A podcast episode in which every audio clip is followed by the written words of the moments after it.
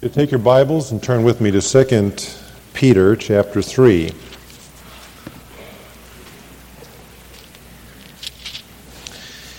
As he concludes this second of his letters, the Apostle Peter says regarding Paul that in all his letters, speaking in them of things in which are some things hard to understand,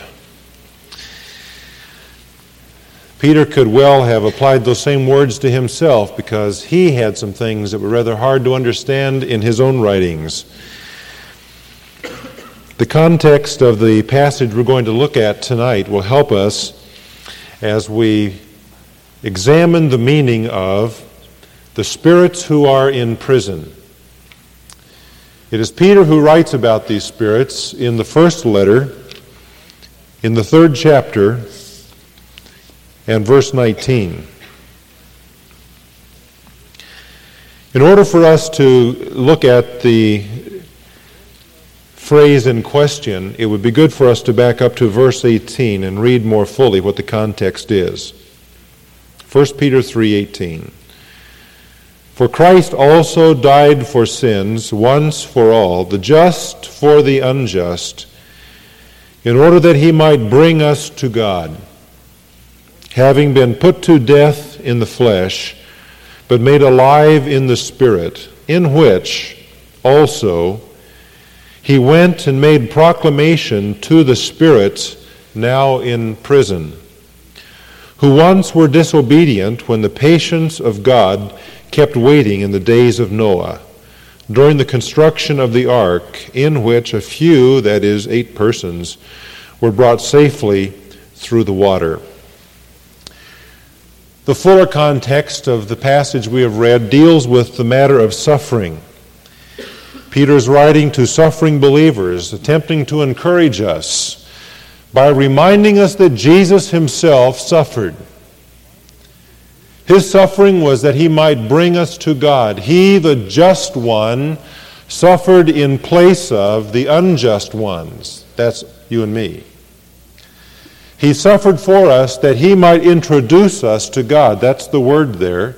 It's the verb form of that great word access that we see several times in the New Testament.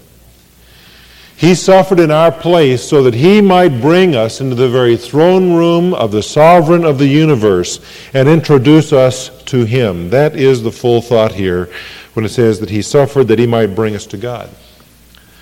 But not only did Jesus suffer, after his suffering, he was glorified. And later in the passage, at the end of the chapter, we read about him being at the right hand of God, having gone into heaven, after angels and authorities and powers have been subjected to him. So the point that Peter is making is that yes, we suffer in this world, but there is glory to follow. Glory is always preceded by suffering. So let us be encouraged in our own suffering, knowing that God has glory laid up for us who suffer faithfully for Christ. If we suffer with him, says Paul in Romans, we shall also be glorified with him. So that's the context of the phrase we're looking at. But the question that was asked last Sunday night is Who are the spirits now in prison? In verse 19? the answer to that question depends somewhat upon how you take the whole context of what we've read. There are those who understand the interpretation of this passage as being this that Jesus Christ, in a pre incarnate preaching, declared through Noah the gospel to the people of that generation before the flood. So when it says that he made proclamation, it was actually Noah's mouth and his personality, but the pre incarnate Christ was, as it were, speaking through him to that generation. Now they rejected that message of salvation. And therefore they were condemned, and they are now in prison, awaiting final judgment, as are all the lost. That is one interpretation, and it's a popular one. Another interpretation of this is that it is actually Christ who did the announcing, and what he did was to descend into Hades between his death and resurrection. And there in Hades, he preached the gospel, say some, giving those who were there and who lived in Noah's day another opportunity to be saved. Now, that is not such a popular interpretation, and I think that the reason should be obvious in that the Bible nowhere teaches a second opportunity for anyone to be saved. There is a third interpretation, and this is the one that I hold to. It is that Christ went to a special prison of spirits to make a proclamation to them. Perhaps this was just after his resurrection that he went there, because it says in verse 18 that he was put to death in the flesh, made alive in the spirit. Actually, I don't think it refers to the Holy Spirit here in this context as though the Holy Spirit had a part in his resurrection. Now, he did, but it doesn't say that here. Rather, I think spirit here is to be a small s. And the real idea is that he was put to death with reference to the flesh, to the physical realm. He was made alive in the spirit, or with reference to the spiritual realm, not denying his physical resurrection but that his physical resurrection enables him not only to relate to the physical, but to the spiritual realm as well. And it is in that glorified, resurrected state that he went and made proclamation to the spirits now in prison. You will notice in verse 19 it says, In which? That is, in that state, that condition of being glorified and resurrected, he went and made proclamation. So I repeat, I believe what is, it's saying here is that Christ went to a special prison of spirits and there made a proclamation to them. Now that brings certain questions to mind. Where did Christ go? And to whom did he speak? And finally, what did he say to them? Well, let's talk about those three questions and then we'll be on our way. Where did Christ go? It says that he went.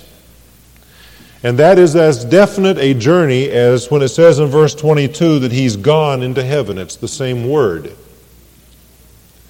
So Jesus Christ literally went somewhere. Now, there are those who say that Jesus Christ, after his death on the cross, went to hell and was in hell for three days. After all, isn't that what the Apostles' Creed says? He descended into hell. Well, it does say that. And yet, the word hell in those days had a more limited meaning than the one uh, in which we live today. When we think of hell today, we think of the burning place of torment of the lost. I don't believe that those who wrote the Apostles' Creed were trying to say to us that after he died on the cross, Jesus went to the fiery, burning hell. Indeed, the Bible does not teach that he did. You say, but doesn't it say something about, Thou wilt not leave my soul in hell? Yes, would you turn back to Acts chapter 2 for a moment? And let's look at one of the New Testament quotations of that 16th Psalm. In Acts chapter 2, in verse 24, it says, And God raised him up again, putting an end to the agony of death, since it was impossible for him to be held in its power. For David says of him, I was always beholding the Lord in my presence, for he is at my right hand that I may not be shaken. Therefore my heart was glad and my tongue exulted. Moreover, my flesh also will abide in hope, because thou wilt not abandon my soul to Hades, as it says in my translation, which is correct. The word is not the fiery hell here, but it's Hades. Nor allow thy Holy One to undergo decay. Actually, in verse 27, we see two aspects of his. Uh, burial. In the first place, it mentions, Thou wilt not leave my soul in Hades. That mentions the immaterial part of Christ, his soul, spirit. It was in Hades, it implies here, during those three days after his crucifixion. His body was in the grave where it did not, it says here, undergo decay. So both his soul and his body are mentioned here in verse 27. He says, Thou wilt not leave my soul in Hades. Well, what is Hades? Well, the word Hades here in the Greek is the same as the word Sheol in the Old Testament in Hebrew. And there are two meanings to this word Sheol or Hades. One meaning is the grave, the place where the body is put, and it is used sometimes in that way. The second meaning is the realm of the departed, dead. And it could be the departed lost or the departed saved. That distinction is not necessarily made with this word Hades or Sheol. Therefore, we believe that Sheol or Hades was actually a place where there were two parts or two compartments or two areas, if you please. One for the lost, the unsaved, and one for the saved. I believe we see this, for example, in the story that Jesus told about the beggar who died in Luke chapter 16. After he died, the angels carried him away into what is called Abraham's bosom, which is an Old Testament way of saying the presence of God or paradise, the place of affection and closeness to the patriarch Abraham. Abraham himself was there, as the story tells us. We would call that by another name, perhaps, being paradise. That is where the righteous in the Old Testament, before the resurrection of Christ, went when they died. To that part of Hades, the realm of the departed. But there was another part to this place called Hades, the realm of the departed, which was the fiery hell, the Gehenna, that Jesus talked about, where the worm does not die. And it was to that place that the rich man in that same story in Luke 16 went when he died. And he lifted up his eyes, being in torment, it says there in the Gospel of Luke. And he saw afar off this beggar who had laid at his gate in life. There was a gulf, a chasm, a separation between the two and yet there was conversation able to be held between this rich man and Abraham. And the rich man was able to look over into this other section or this other area that we might call paradise, or which is called there Abraham's bosom.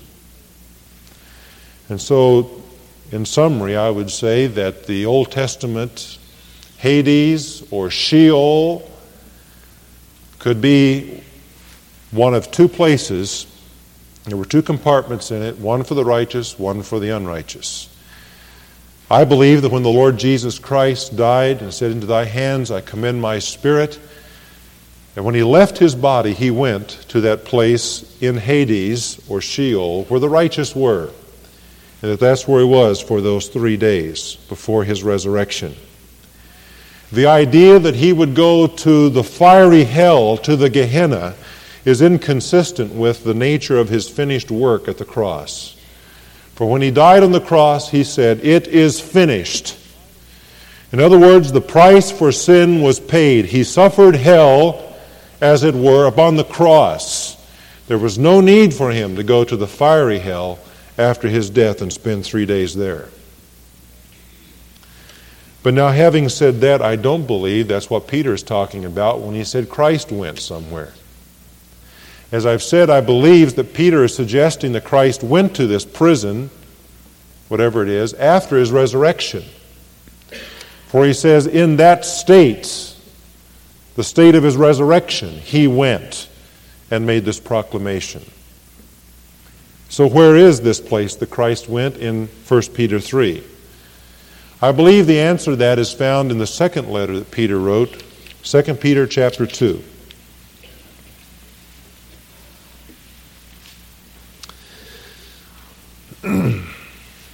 In verse 4, we read, For if God did not spare angels when they sinned, but cast them into hell and committed them to pits of darkness reserved for judgment, and did not spare the ancient world, and so on. And he condemns Sodom and Gomorrah in verse 6. And then he rescued the righteous. Don't you know that he knows how to rescue the righteous from temptation now and to keep the unrighteous for judgment? That is the context. But I'm focusing particularly on verse 4, where Peter draws this illustration, which seems to be in the context here chronologically either in or before the days of Noah, immediately in his days or just before the flood.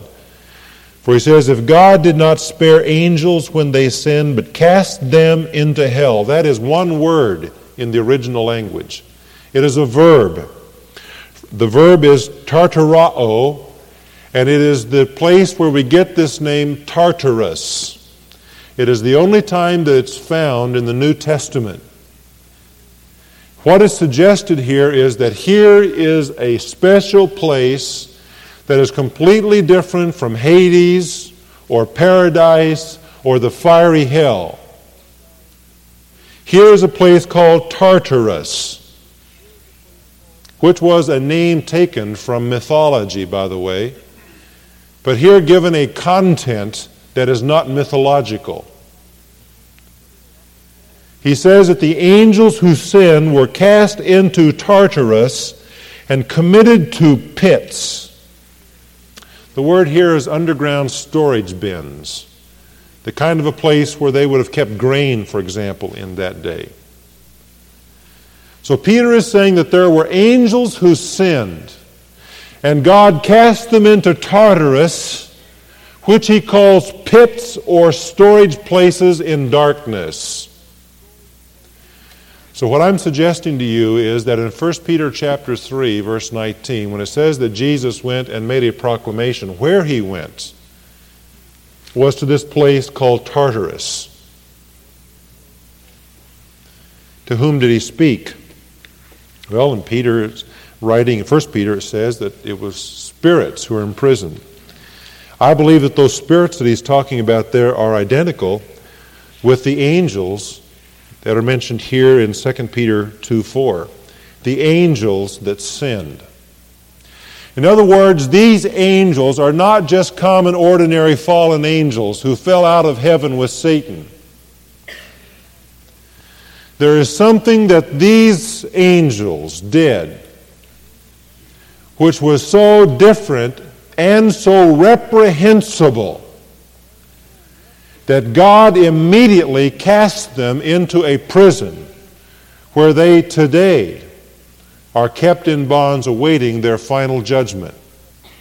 The rest of the fallen angels who fell with Satan out of heaven are still loose with him, and we call them sometimes demons. But here is a group of fallen angels that's different. They sinned in a gross way. Now you say, what in the world did they do? Well, I believe the answer to that is found again in the Old Testament. I invite you to go back to the book of Genesis, chapter 6. We have here the day of Noah recorded. Genesis chapter 6, beginning in verse 1. Now it came about when men began to multiply on the face of the land, and daughters were born to them, that the sons of God saw the daughters of men were beautiful, and they took wives for themselves, whomever they chose. Then the Lord said, My spirit shall not strive with man forever, because he also is flesh. Nevertheless, his days shall be 120 years. In other words, that's the period of time from the time that God indicated judgment was coming until the ark was built and the judgment actually came. 120 years. The same period mentioned in uh, Peter, 1 Peter 3.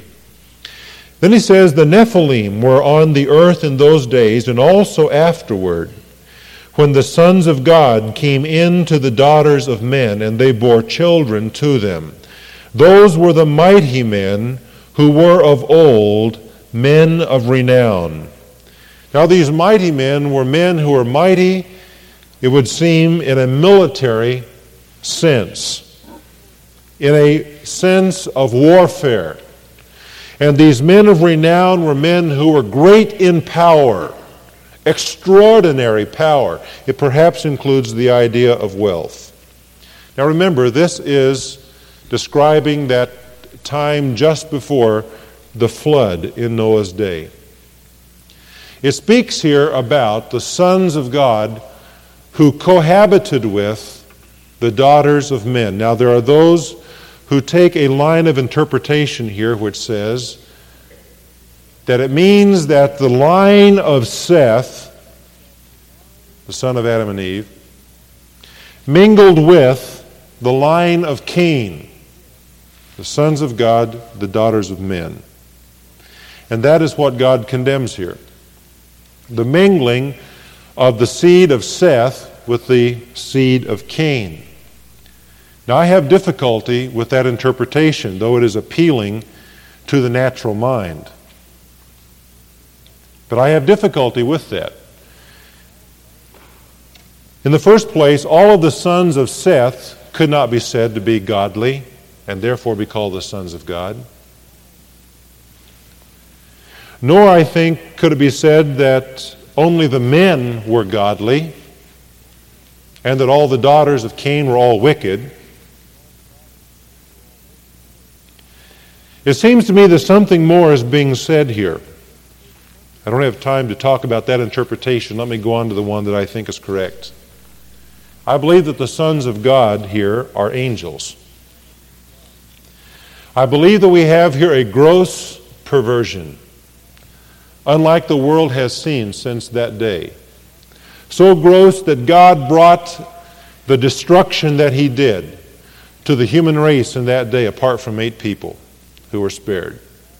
So gross that the angels who were involved in this were cast in a special judgment to Tartarus, awaiting their final doom. You say, what makes you think these were angels? Well, first of all, this Hebrew phrase, sons of God, is one that is never used of human beings and of believers in the Old Testament. Now, the concept of God's people being his children and he being their father is found in the Old Testament. But you do not find this Hebrew phrase found in the Old Testament referring to human beings and believers. Indeed, this same phrase is found only three other times in the Old Testament Bene Elohim.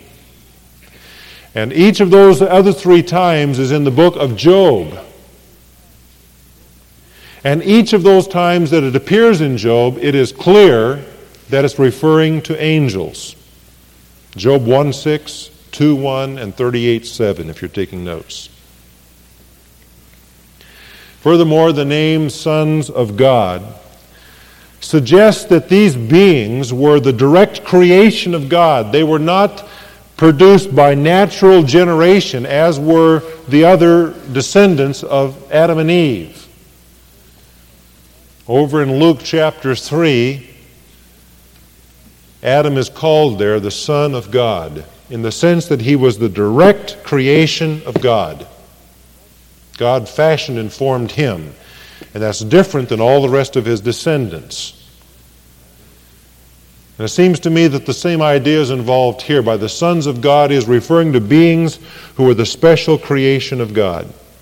And finally, I believe this refers to angels because the Septuagint, which is the Greek translation of the Hebrew Old Testament, which was done even before the time of Christ, several hundred years before, that Greek translation of the Old Testament, done by those Jewish scholars, here translates this into the Greek as angels of God, indicating to us that that was the Jewish understanding of what that phrase meant in those days, several thousand years ago. So I believe that's what it's saying here that in some way these angels cohabited with, took as wives or as their women human beings, females, and produced then an offspring. But someone says that doesn't square with what it says in Matthew 22 30. Doesn't it say there that angels are neither married nor given in marriage? Yes, it does. It does say that. But I would have you notice that that's all it says. It doesn't say they have no capacity to marry. As far as we know, that whenever they appear, they always appear in masculine bodies and real bodies, though different than our own, nonetheless real. They are not phantoms when they appear. For example, they sat down, two of them did, with a pre incarnate appearance of Jesus Christ, and they ate with Abraham. They literally ate with him. So they're not ghosts. You'll be able to touch them. They're physical, real physical bodies when angels appear. I don't believe it's too much, really, to assume that they also then would have male reproductive capabilities. At least the verse in Matthew cannot be used as a text to show that they are unable to do that. It simply says they are not ma- married nor given in marriage in heaven. This did not take place in heaven either. You say, but why would angels do this? The answer to that is not difficult to find. Satan has tried throughout history to do anything that he can to corrupt the seed of the woman. Genesis 3:15, which was to bring salvation to man and judgment to himself. And this is simply one of his attempts to try to corrupt the human race and to prevent the birth of that promised redeemer in Genesis 3:15. You say, but why did he choose this particular time to do it? Perhaps the answer to that is found in a prophecy in chapter 5 of Genesis, verse 29. Noah was the grandson of Methuselah. His father was Lamech. Lamech lived 182 years and became the father of a son. Now he called his name Noah, saying, This one shall give us rest. That's what the name Noah means. Rest or comfort from our work and from the toil of our hands, arising from the ground which the Lord has cursed. In other words, there was a specific prophecy given with the birth of this child named Comfort or Rest or Noah, a specific prophecy dealing with the coming redemption from the curse. And it may be that it was that prophecy. And Satan not being able to know what was going to happen in the future because he doesn't know anything in the future except what he's planned or what God has revealed. At that time, there was nothing revealed in writing. So Satan, at that point, because of this prophecy, tried to intervene and interrupt and corrupt the seed of man. The seed of the woman, rather, to prevent the man child from coming and being the Redeemer. And what was the result? Well, it seems to have been the eruption of abnormal wickedness upon the earth. Some have wondered, and I wonder, if this could be the basis for such legends as Hercules and Atlantis. Perhaps this is the source of the Roman and Greek myths regarding the gods reproducing, which was a whole part of their pantheon, their worship. Perhaps this is the source of that mythology. It was something that actually took place and was passed down from the sons of Noah to their sons and so on until it became so corrupted as we see it in the form of Greek and Roman mythology today. We say if these actually were angels who cohabited with these women and produced offspring, what kind of offspring must they have been? Were they half demon, half human? That is a very difficult question to answer. If they were that, then how would they be judged? As angels or as, as human beings? Were they savable? Angels cannot be saved. Human beings can. Those are difficult questions. I don't know the answer to them. Some have suggested this possible explanation that instead of these demons, these fallen angels, actually assuming their own body form and cohabiting, that instead they possessed certain selected men of that day and then possessed certain women and through them produced a demonized race or generation rather in other words children who were born demon possessed because both their father and mothers were demon possessed we don't really know the answer to these things. These are but conjecture and questions that we have. God has not seen fit to reveal the answers to us. But nonetheless, I believe that the best understanding of the spirits in prison is that they were angels. The angels mentioned here in Genesis chapter 6, and that they are the ones who are the spirits in prison. There's one other text in the New Testament I'd like to look at, and with this we come to a close. It's found in the book of Jude. And I think that this is a confirmation of the interpretation that I've given. Jude chap, verses 6 and 7. Again, Jude is writing about the certain judgment that will come upon false teachers. And he points back to examples when God has brought judgment before. And he says, and angels who did not keep their own domain. That is the place where they were created, their, their God given habitation, their own realm.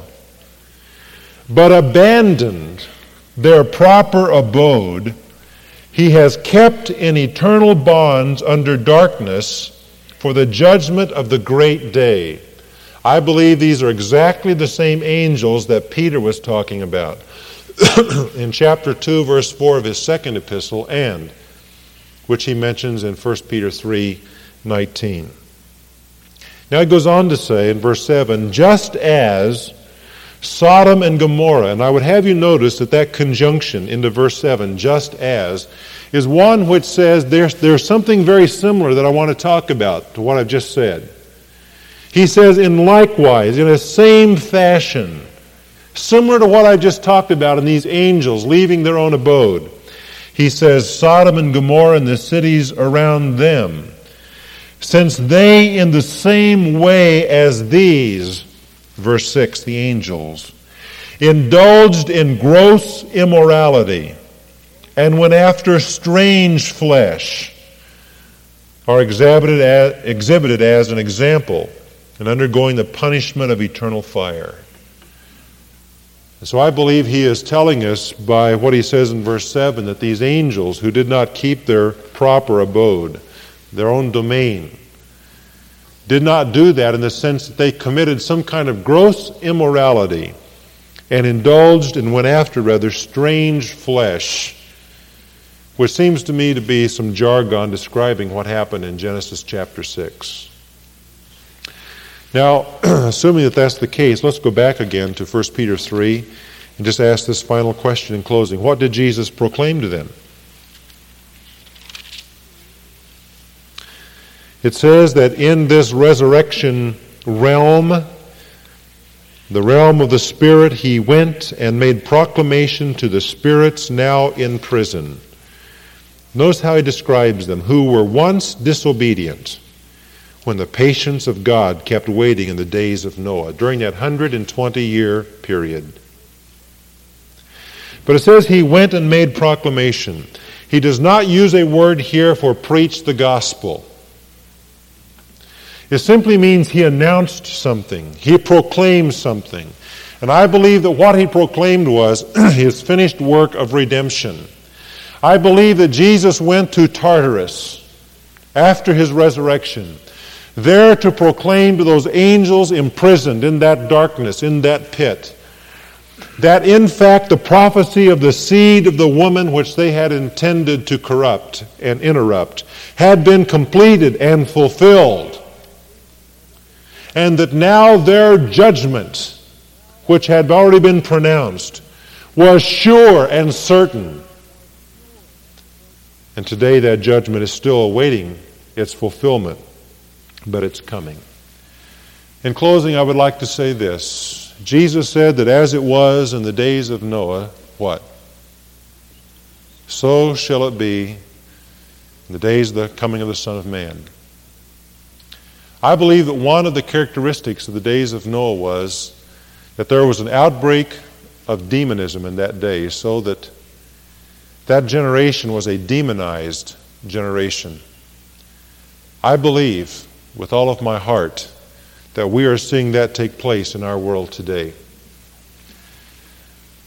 I don't know how to date it. I don't know how to fix it. I don't even know how to explain it, really.